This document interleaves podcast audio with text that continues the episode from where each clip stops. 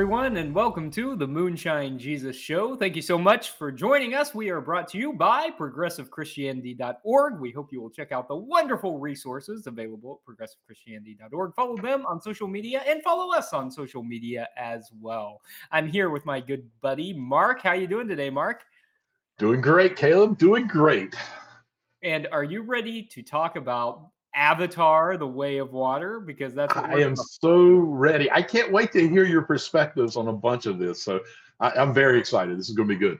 It's a very rich show. It's going to be a lot of fun, but since we're going to be talking about it, and since it's pretty new, something you need to know is that this is a zone that is filled with spoilers. You're going to find out a lot about Avatar: The Way of Mhm. Water, but that's okay. It'll just whet your appetite. Hey, wet. Did, did you throw that? That ah, little ching. Yeah, well played. Whet your appetite. I Uh, like it. speaking of things that are wet, uh, how about uh, what you're drinking today, Mark? What are you drinking? Well, since uh, this particular avatar went the way of the water, um, I went with a, a, a oceans themed drink. So I'm having a deep blue sea martini, which is vodka, blue curacao, uh, and then some um, white um, cranberry juice.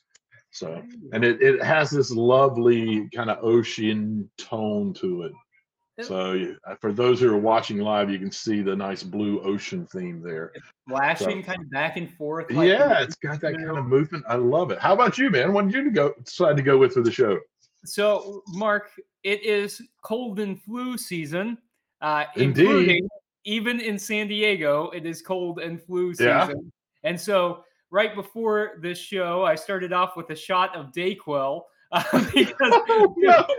my uh, my older one has brought home a, a cold. So, since, uh, since I am doing Dayquil, I am not drinking alcohol today. But This is a smart move.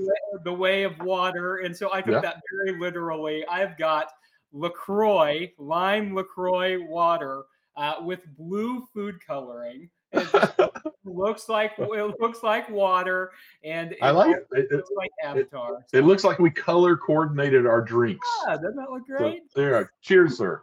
Cheers, Mark. See you after drop. Moonshine Jesus.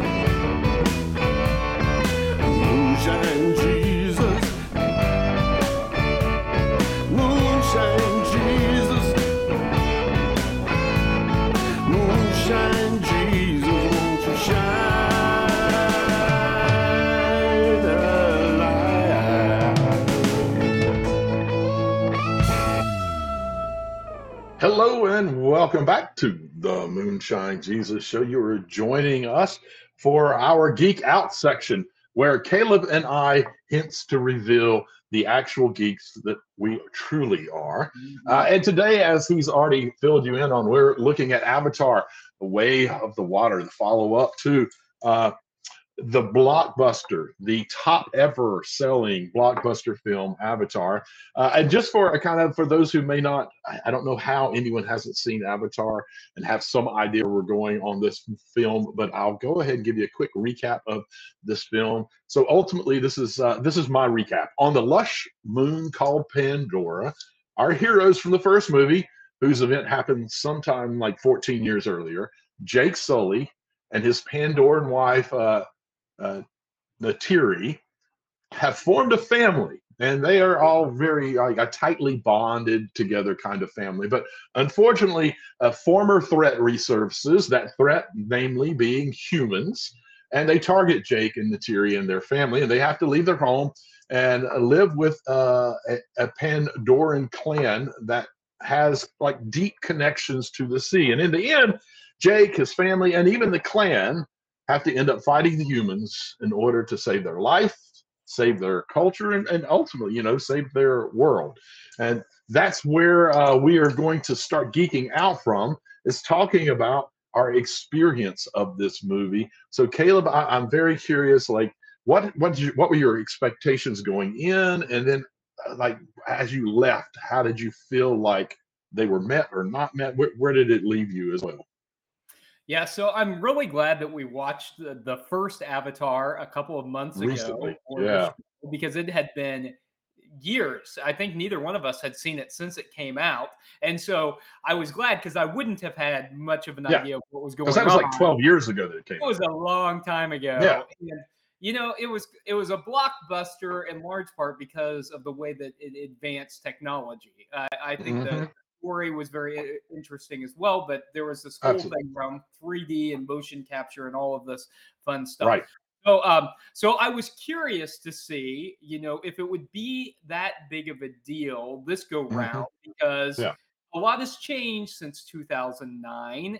you don't say. we experience uh, movies and what our expectations are of graphics and and all of that. And uh, I was I, I went in wondering if I would be impressed at all by it or or Yeah, not. And, Sure, uh, absolutely. and you know, I actually um I left feeling like I liked this movie Mhm. as a movie better than I liked the first one. I felt like the story was more engaging. Uh, it, it kept me uh, interested more, Right. and, and I felt myself still very impressed with the with all of the of the the graphics and the way that James Cameron was able to bring this to life. And I know Yeah. that he had to wait for the motion capture technology to catch catch up with what he Yeah. wanted to do because he wanted to go and you know do all these underwater scenes and stuff. So I was I was pretty impressed. How about you, Mark? Uh, I kind of, uh, I have a, I have mixed emotions about the film. Um, I will, t- I will share the good ones, and then a little bit later we'll talk about some of my mixed emotions about it. Um, I was the same issue. I was very curious to see, since the first one was such a hit in part because of the technology and seeing something on screen we'd really never seen before. Uh, I was very curious about that. Since I watched the first one in 3D and was mm, not all together thrilled with the 3D, um, I decided I did want to see this one in 3D as well, just to Mhm. have a one-to-one comparison. Um, I have to say, this is the best 3D I've ever seen in my life. Mm, This is the first time I was watching a 3D movie because I still do from time to time. Um, this is the first time I've ever watched a 3D movie where the 3D didn't get in the way, didn't pull me out of the movie because I could tell it wasn't done particularly well, or they over they used it too much, and and it was distracting. This was incredibly well done. You uh, immediately felt the depth, and you it didn't feel contrived. It didn't feel forced. I, I really love that about it. The visuals were out of this world. Every frame was a piece of art, um, and the water scenes in particular, as we would expect, um, were just they're hard to describe how beautiful they were and how real and authentic it felt because they had they created the largest ever tank of water for a, a, a studio uh, for filming this in and all of the actors and actresses learned to you know do um, free diving kind of breath holding techniques where they were uh, some of them are up to almost seven minutes worth of holding their breath and so they could do these scenes do motion capture and then put it back into the avatars yeah, I, it, that part was brilliant. I was along with you. Um, the story definitely held my attention uh, a lot better than in the first one did, and I, I left kind of feeling like they were somewhat equally, in my mind, balanced. Uh, I like both of them for different reasons, but um, this one I, I thought re- really I enjoyed that we stayed with the family and kind of that became a theme of it. Did you did you like that that it was all centered around the one family and and their relationship and how that played out? I did, and that was one of the key things that I think was a, significant kind of change between this one and the first one. I think the first one leaned really heavy on kind of the environmental justice themes, the Mother Nature, Right. the connectedness of all life, and I think the theme of this one was definitely about family. The other stuff was there, and Right. um, but it but not to the extent that it was in the first one. I thought that was a good narrative move. And I, I think this also speaks to one of the great things about James Cameron. I think James Cameron is one of the few directors who can make the sequels better than the Right. original. Uh, you know, I mean, Terminator 2 or Aliens. You know, he's he's got kind of Yeah. a track record of, of doing that.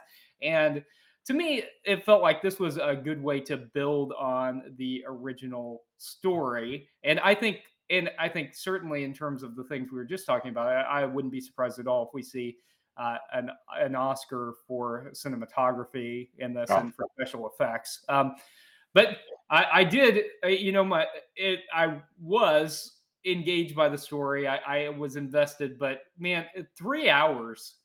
That's like Yeah. a long time. Yeah, it really is. And I'll be honest, like in some ways, the first movie was pretty long as well, and in some ways, the the, the length of it didn't bother me. Yeah. Um, th- this one, it did feel like there were moments that the pacing was a little too slow, Yeah. and there were parts of what happened where he was just showing off. Uh, Uh-huh. Where as the, the story of the family getting acclimated to being in the water and the ocean and there wasn't any real story that advanced during the period where we saw them learning all this stuff and it was really as far as i'm concerned and i'm not too bothered by it because he should have been showing off there was a lot of him just showing off look what we can do now look what we can show you look how beautiful and magnificent these water scenes are and how realistically they are interacting um, even though a lot of it's cgi cgi on top of, of uh, motion capture I, I think that could have been shortened a bit. I, I don't think it needed to be quite this long. I don't. I know. Did That's Did you think being that long paid off, or- the point that I would have that I would have said, hey, Mhm. it feels like we could have done a montage or we could have skipped forward here a little Right. bit. And Yeah. although there were pieces of, so like in terms of narrative, I felt Yeah. like a lot of that, a lot of it could have been cut or done a little bit differently. It, for the theologian in me kind of liked the the bonding and the exploration of building relationships and stuff, but also that's like not necessarily what makes for a great blockbuster movie. right? And they did put enough. I mean, ultimately, there's a lot of conflict in in, in the movie. I mean, I and it. And, and and it was necessary conflict, and it, and it does keep that tension in different places, so it doesn't you don't fall down on the emotions of, of the movie and all.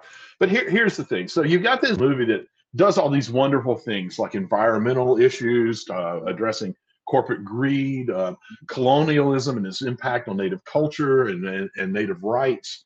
Uh, and they a lot of story here about family, about adopted family, about chosen family. So there's all these fantastic pieces that they're really doing, um, and and I love that. But here's what where I I told you I have a complicated relationship with this Another movie shoes can drop. Here it is. Yeah.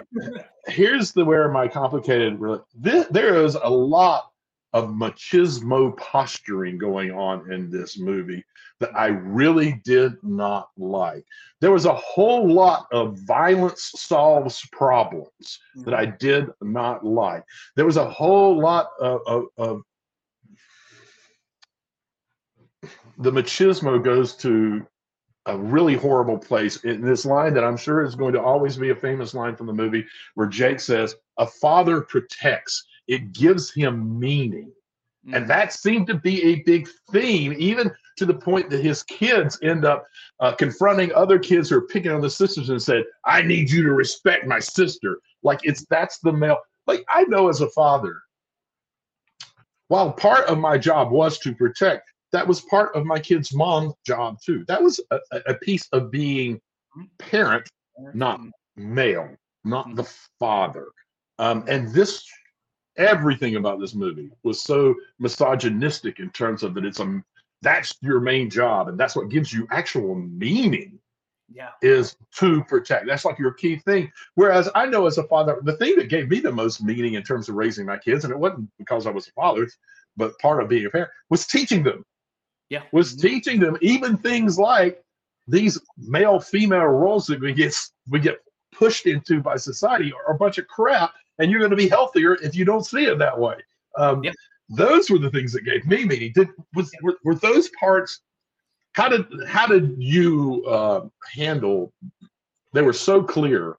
You had to have been reacting to them in some way. Yeah, I- yeah. So I I agree that it was problematic, and uh, I mean from the point where we see Jake Sully making the decision for his family to move, even though uh, hi- his partner doesn't want to, and Right. uh, and so he makes the decision for the family, what's best for the family, and then uh, we do see these these acts of violence as uh, and as if. Uh, uh, they have an obligation to to defend the female, and Mhm. I I think we also get a pretty clear setup whenever we're talking about like the the sea beasts, uh, with the Tulkun uh, sea Yeah, beasts. Those giant ones, yeah. right that are that are like that are pacifistic and we get a pretty clear notion that that's that that leads to their extinction and that Yep. that there needs to be acts of violence whenever whenever you're threatened and i mean they set that up pretty clearly for us to to see that that actually what what that species is doing is going to lead to extinction and so and so you have to retaliate in violence and i'm not sure that we explored the the use of violence in any meaningful way. I think that we were force fed the explanation of, of of what that was like, and I left feeling like that was pretty problematic uh, in the in the same way. Uh, That's- That's I exactly. I mean, kind I- of icky about. yeah. it. And, and the more I thought about it, the more I realized it detracted from the movie for me. Like I really think that this is a major issue with the movie. Like there's so many wonderful things, and they are trying so hard to set themselves. I mean, there's even like this is so crazy. I mean, there's scenes where in the the tribe, and I'm not even gonna try to say their their remember what their name is. The tribe that's the wa- the water tribe. Um, where uh, the mother is the, the the head of the whole tribe. So like, yay, okay, you're you're doing right things here. There's a scene where they're about to go to war, and her husband, who is clearly the general of her army, uh, kind of pats her pregnant belly and says, uh, "Do you think you should really go?" And she was like, "I ride." You know, like, so I was like, "Yeah, okay." You know, because we don't see uh, any, or I was going to say enough, but maybe any of that uh, where the, re- the reality of a pregnant woman is like pregnant women all the time are walking right up to the time of giving birth doing all kinds of very physical and, and amazing things. So I, there's that this wonderful thing where they even there they're trying to show what we should be like but they fall into this trap over and over again of the misogynistic machismo uh, storyline that just like I said, the more I sat with it, the more I became disappointed on the of the movie on that particular point. It's still beautiful. It is still dealing with, like I said, environmental issues, corporate greed, uh, the the colonialism, the way it impacts Native peoples. They, all of that, they they do wonderful things there that too too few movies are doing.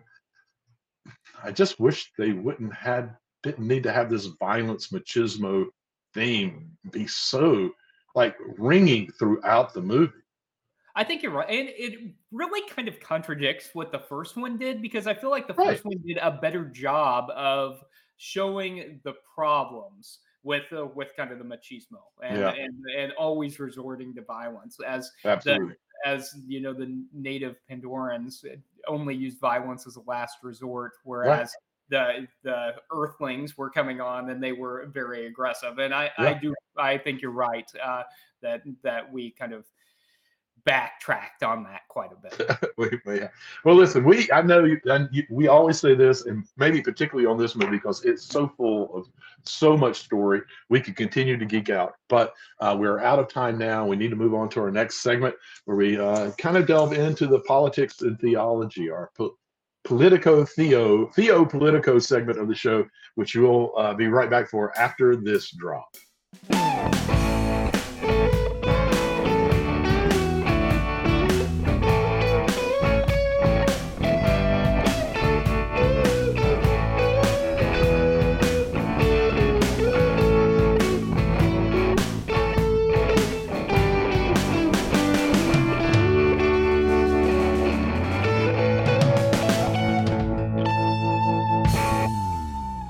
Hello, everyone, and welcome back to the Moonshine Jesus Show, where today we're talking about Avatar the Way of Water, and we're moving into our Theo Politico segment.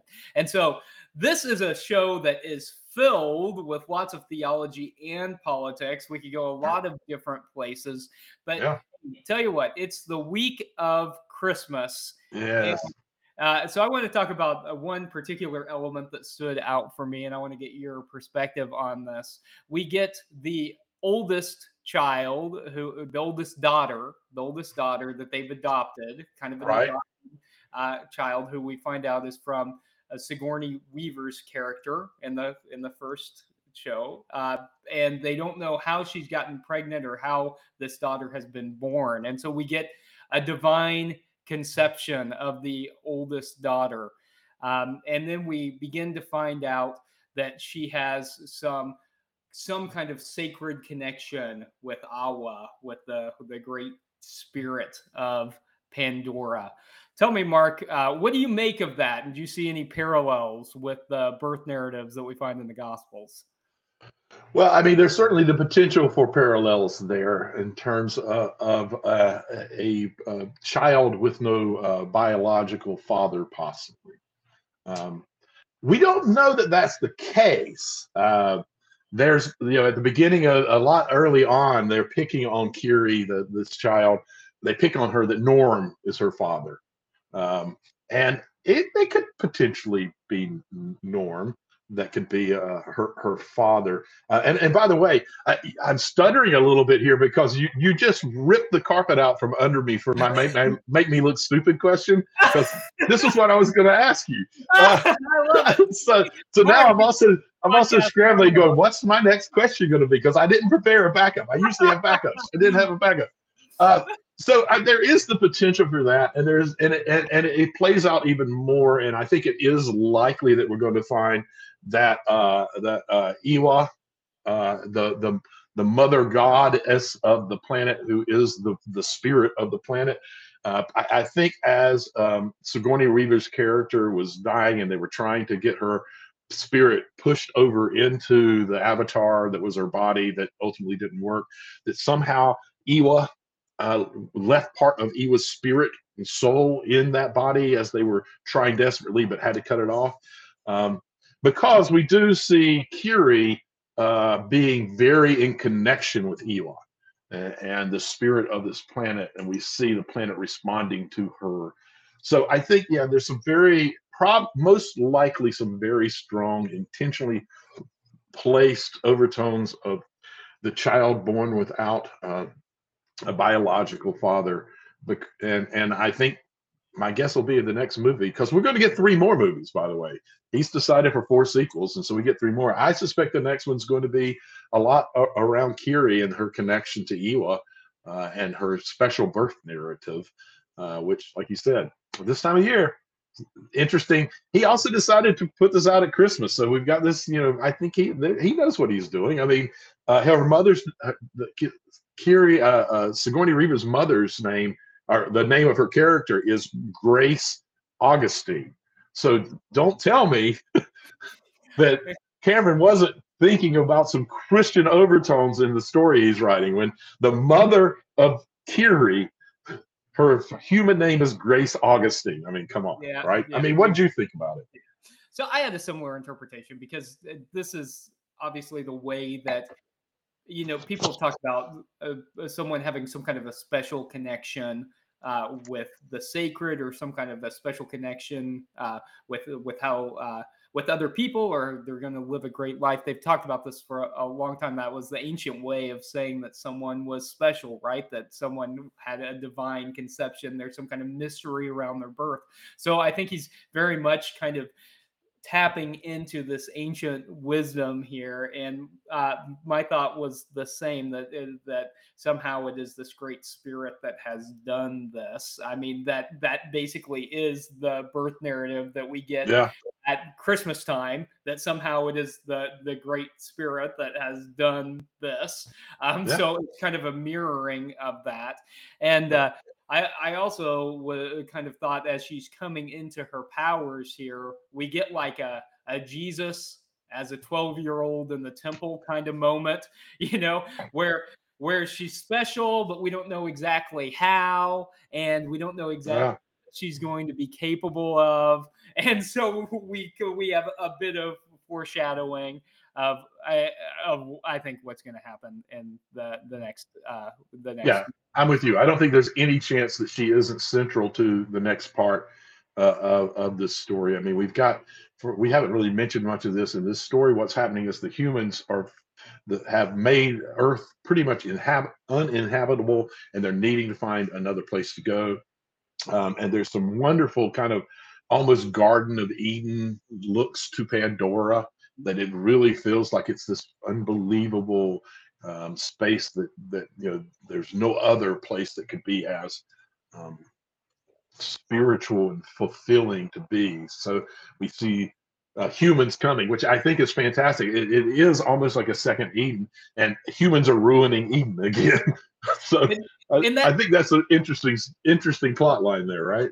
Yeah, and and the scene where the humans come, I think, is a particularly powerful scene because we see the the Pandorans kind of enjoying life, and we get Jake narrating about Yeah. happiness and how happiness can vanish in a heartbeat, and the heartbeat is the humans coming in on their ships, and all they do is land and the fi- fires from their uh, Yeah. from the, you know their burners as they're landing Yeah.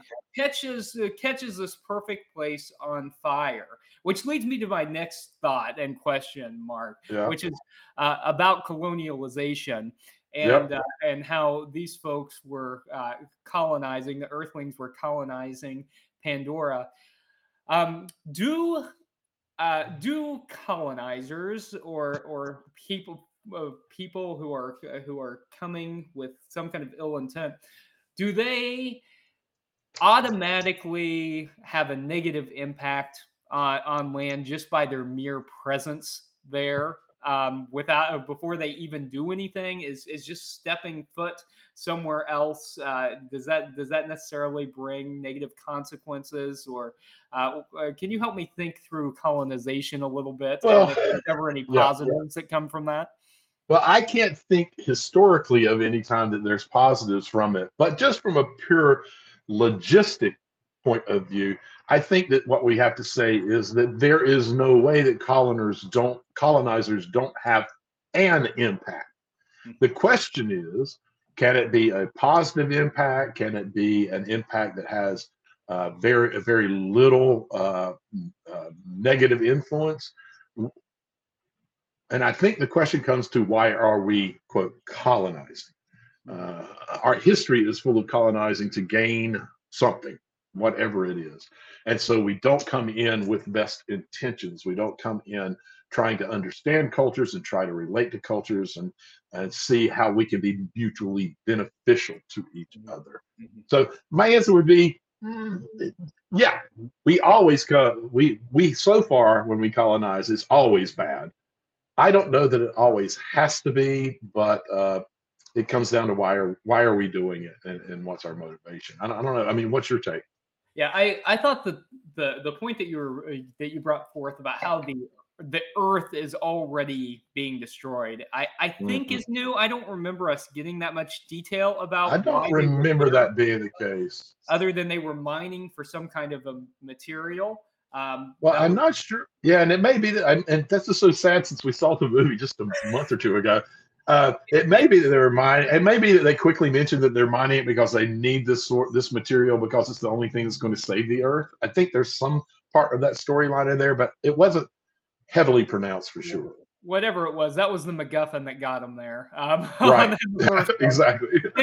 uh, I, I thought uh, uh, them saying that was uh, was interesting uh, this go round, and um, and the point that that whenever they arrived, it was clear that the goal was to do to Pandora the exact same thing that had happened on the Earth, and so like the the point of col- colonialization there was to improve life for the Earthlings, no Right. matter what it cost uh, and no matter what the casualties were. There was Mhm. uh, there, were, there were no uh, there was no kind of remorse. There was no value of human life, Right. which I Yeah. mean certainly certainly seemed to be uh, reflective of how Europeans colonized. And so Absolutely. it's it's also you're right. It's a it's a reflection of who are we talking about? Who's it best for? Um, and Right. it's always Yeah. always best for. Absolutely. uh, Well, and it's, we also know what Cameron thinks about this. We know Yeah. this very clearly what Cameron thinks about what colonizers are because we have, like you pointed out, we have all these uh, uh, some images of, of Christmas, uh, Mhm. and like I said, there's this sort of a Garden of Eden kind of thing. The humans come in, and it is fire that destroys the the the indigenous peoples. The name of the truck company that they use is Hell Truck. The name of their uh, establishment that they make there is Hell's Gate. Uh, I think Cameron was pretty straightforward of what he thought colonization uh, of uh, indigenous lands was uh, brought to those folks. Yeah, yeah, absolutely. Uh, so another interesting point uh, to take us back to the theological for a moment uh, that I thought was interesting was again in relation to uh, the the older daughter who Mhm. uh, uh, who is interestingly voiced by Sigourney Weaver uh, Yeah. and- as her daughter. There's, So- there's a great story about Cameron asking her to do it too. Uh, he, he asked her that he says, "I want you to be in the movie." She's like, "Well, how are you going to do that? My character's dead." And Right. he's like, uh, "I want you to play a 14 year year old." And he gave a pause, and she, and she kind of looked at him quizzically, and then she said, "He said, we all know you're a 14 year old at heart." And she's like, "Immediate." Immediately, I knew he was right, so I said yes. Uh, so uh, in this new character, uh, she connects with with Eywa in the in the kind of tree in the cove in the sacred cove, and Yeah. she has and she seizes. Um, and so Jake Sully's reaction is to call in the scientists to to yeah, see if they can treat her, and they uh, can't find anything wrong with it. successful. Yeah. No, right. And scientists are not successful. And so the native healer comes in to, to work.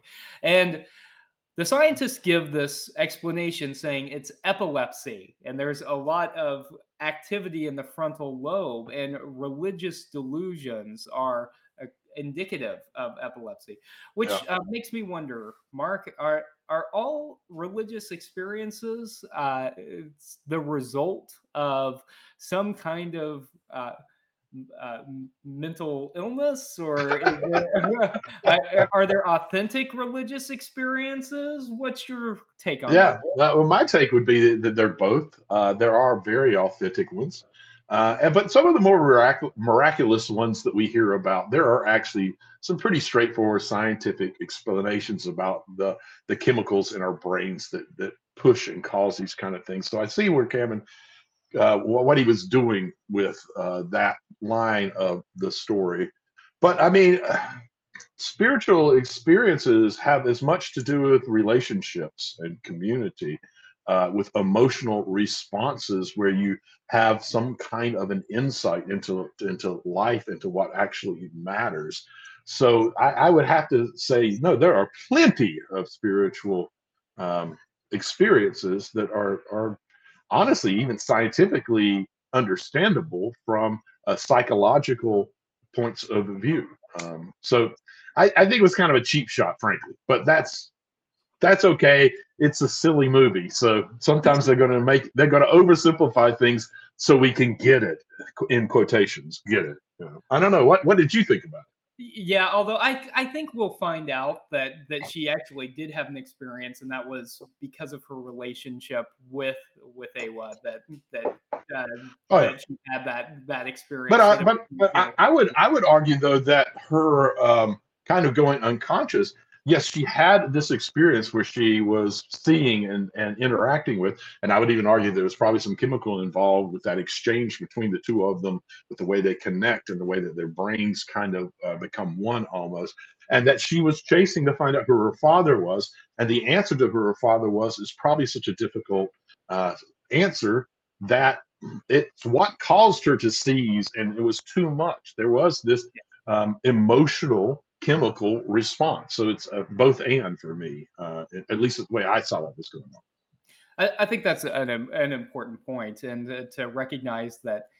Uh, you know, a lot of times we want to attribute things that happen in religion to the supernatural, and I mean, Right. we are talking uh, uh, about something that is uh, not understood completely. But I, I think you're right that most of the time, whenever we're talking about, whenever we're talking about religious experiences, they are things that that we can explain if we're open to the connection uh, between science and, and and what we're what we're doing. Uh, man, you know, I've got like a thousand more questions that I want to get your perspective on for our Theopolitico thing, but we'll be here all day, Mark. So we probably would I think we better wrap it up and we better go into our favorite segment, the make me look stupid segment, because I want to see now that I've stolen your question. Oh no see what question Oh, you're going to no. dream up to make me look I- stupid. I, I just hope i find one that's even harder than my first one because now you now that you've ruined it for me I- really want to i really want to stick it to you okay, well, let's come back after drop and you can stick it to me.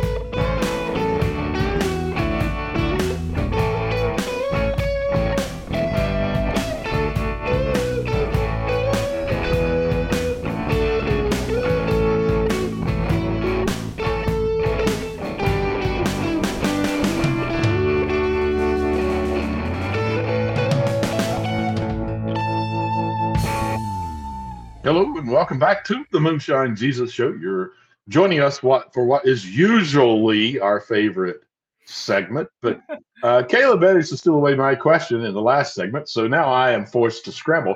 But you know what? I am a professional. Uh, I am ready to go. I'm not even going to like defer to you, so I have more time to think about a question. Because you know why? You know why? I'm too afraid that you're going to steal my damn question again. so there's no way you're going first on this round. No, right. A matter of fact, I'm going to ask a two part question, just hoping that one of them may have been your question. Oh, So- thank you. Thank So, you. yeah, yeah, yeah. You brought this on yourself, man. You brought it on yourself. You had no one to blame but you. All right. So, here's my two part question. So, the humans go to Pandora in the first movie to get unobtainium, and they don't ever get it. We don't hear anything about it in this movie. So, the first part of the question is why do they why aren't they trying to get unobtainium anymore?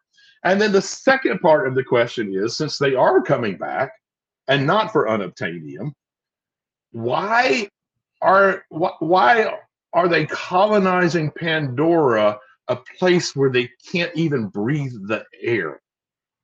That's my two part question. Yeah. you did this to yourself. You did this to yourself. I didn't have that. I had to think of that during there you go. It's This all you man this was this was honestly probably my biggest problem with this movie. And as i mentioned just a couple minutes ago i, I do feel like it really was a macguffin uh, that that it was just the catalyst to to get them there. And it felt it felt really weird that they didn't seem to care about the unobtainium anymore. Mhm. and i didn't fe- i didn't feel like there was a real reason that they needed to introduce this other plot device that they needed to get the stuff from the brains of the uh, of the Tulkun things that that all of a sudden uh, well then, and that's something we didn't talk much about because it extends life, which is another our pursuit of making life longer. Does that matter or not? Like, is, is there more value in life if it's longer? Anyway, sorry. And well, and maybe one of the reasons we didn't even talk about it is because it didn't really play into the plot at all. It had They didn't even it was they like didn't even bother to bring it up until halfway through the movie. I, maybe even further, and it didn't have anything to do with anything that they were That's doing. true. It was That's it was mainly about you know the colonel's drive for vengeance, uh, and um, it, it didn't. uh, So so it felt like Yeah, it felt like there was no real reason other than plot device for for them to even be serving it to to be going after anything so but but i found that problematic Yeah. um why why they're trying to colonize pandora without because they can't breathe there. it doesn't make much sense. It it really doesn't make much sense. And so I had the same thought and as I'm watching, you know, they built this new city in a year and they're bragging about how much they've done. As they're Hell's Gate. Hell's Gate. Hell's Why Gate, they decided? Why they decided to call it that? as they're as they're all so I'm sitting there watch, watching them put on these masks. I'm like, Yeah. this looks terrible.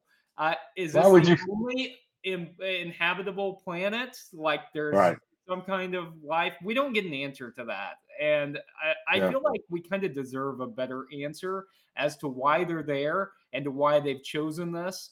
And Mhm. I, I, I think this makes James Cameron look stupid, Mark, because I don't think No, we get an no. answer, I- or at least not one that was I, satisfying. I know. I think you're right. I think you're right. I th- I, I think the answer is uh, bad writing. Uh, I think that's the answer. Is that that it, it really is just bad. It's it's uh it's cheap. It's easy writing. Um, Yeah. And if there's any com- any other complaint other than the kind of over machismo, misogynistic crap that runs throughout the whole dang movie, for me it is that the writing is somewhat clunky It is a good story. It's not a an innovative story, but it's good and interesting, and it keeps you engaged. But the dialogue itself is- frequently not very good. Yeah. Um, it- it's a little short and stilted. It doesn't really feel authentic. But what what the some of the key points of why all of this is happening feels like they're not supported at all. Um, I suspect there'll be enough complaints about it that uh, he will bring in a slightly better writing team and they will try to correct it in the next movie to explain some of it away so that it makes a little more sense to sort of save the plot line of the movie. But right now, I, I can't I can't even like trying to give them like the grace. I can't figure out both of those questions seem weird, very weird. Yeah, yeah. A- And so that leads me to my question because it's it's Dang it! I didn't mean to help you. um see? Uh, so budget aside, because this Okay. was a super expensive movie and it, Yeah. it filmed like over five like they started filming this thing in 2017. It was it was a long process. So let's put aside the budget. It it feels like okay, we've got we've got two movies in six and a half hours or so worth of uh Avatar story that we've seen. Right. We've got Yeah. uh, we've got three more movies planned, and uh, we Mhm. know that the third one is has already been like a third of the way through filming or something like that. So Yep. that, that one's uh, you know, and uh, unless they just decide to scrap it, it's getting made. Sure. So if you set the budget aside, Mark, would this really be better as some kind of a, a streaming series or something like that rather than movies? Uh, I or would do you- or you think it works well as it is? I I would say that it's a great question, really interesting question. Um, for me, the story definitely works better as a serial, a streaming serial. But the visuals deserve a big screen, man. Yeah. Like, the- I'm just going to be honest. The misogyny, uh, Yeah. the the the the uh, violence, you could remove the counterbalances of environmental issues, corporate greed, all the stuff we talked about. You could remove those counterbalances, which doesn't really make it okay, but it feels like okay, at least it got a little bit of what helps society. You could even remove that. I still want to go to a movie theater and watch this movie uh, with the sound off, so I don't have to see and under hear all of the like all of the all of the crap that's wrong and not okay about it. Um, I still want to. See, man, I was sitting there with my 3D glasses on, thinking, "This is big." Like, Yeah. what the visual stuff they did. I even even once or twice removed them to see what was going. On. Because there were moments where I was like, "This is beautiful. This is perfect." Yeah. And he he was so refined in the way that he used the 3D. There were moments where I would take my glasses off, and there was no 3D on the screen. Hmm. Like he he wasn't just using it to use it. yeah, He only put it in when it gave the benefit of making you feel like you were present in the depth of what was going on. And then the moments where it was that was just showing off, is strange because he showed off for a little bit there. Um, he brought it all back into 2D and just made it visually stunning. Uh, so I think that was brilliantly done. And for that reason, it does feel like it's it belongs on the big screen, but the story is more isn't really a big screen story, and it's also a little too long for the big screen. I mean, that was my take. What what where did you end up? Yeah, and I and I watched it in 2D because I remember the last time I watched this in 3D, like three hours of it made me sick. And we I was also in a theater where they had like the moving seats. if you remember. Oh, and I'm like, I can't, I don't think I can do that for three hours. yeah, yeah, I yeah. No. I think it's gonna make me sick. So I I watched it uh, just just in 2D, and I sat there thinking, I feel like the story would be given more justice if this were if this were a serial. If we could watch this as a series, Vi- visually in 2D, did it feel like the big screen benefited it or not? Yeah, so it's it's one of those movies, just like the first one, where you watch it and you know you're watching something that's significant. And so Yeah. I I think that's right. I I think that with a budget like this to in order to do that, you really can't do it as a serial. The, you can't Yeah. spend three hundred million dollars uh, on something that you're going to stream. I don't think you can recoup it. I, I mean, or Yeah. right, because the, this the because the first one grossed over two billion dollars. You got to put it Right. in the theater. But if we were just talking in terms of story, I think that uh, the story would get fleshed out much more if we were able to see ten episode, ten hour long episodes a season or something like that. Yeah. But what do you gonna do? Completely agree. Hey, I'm going to take a personal moment now and give a shout out to one of our live viewers, Eric Cooper, who uh, has read me on Patheos, and he's one of the pagans. Uh, I assume that I probably celebrated in one of my articles there. I'm not sure which one he's talking about, but Eric, glad you tuned in. I hope you've seen enough that you like it and decide to continue uh, watching us and joining us here because we have this kind of stupid geeky fun every week, except for the next few weeks, right? Yeah, that's right. We've got to take a little vacation ourselves, and I'm, I'm sure we'll be drinking and watching lots of fun movies, but we're, we're not going to be talking about them on the Moonshine Jesus show until three weeks from today. Three weeks from today, and we don't, we haven't decided what show we're going to review yet, but follow us on Facebook, and you will find out.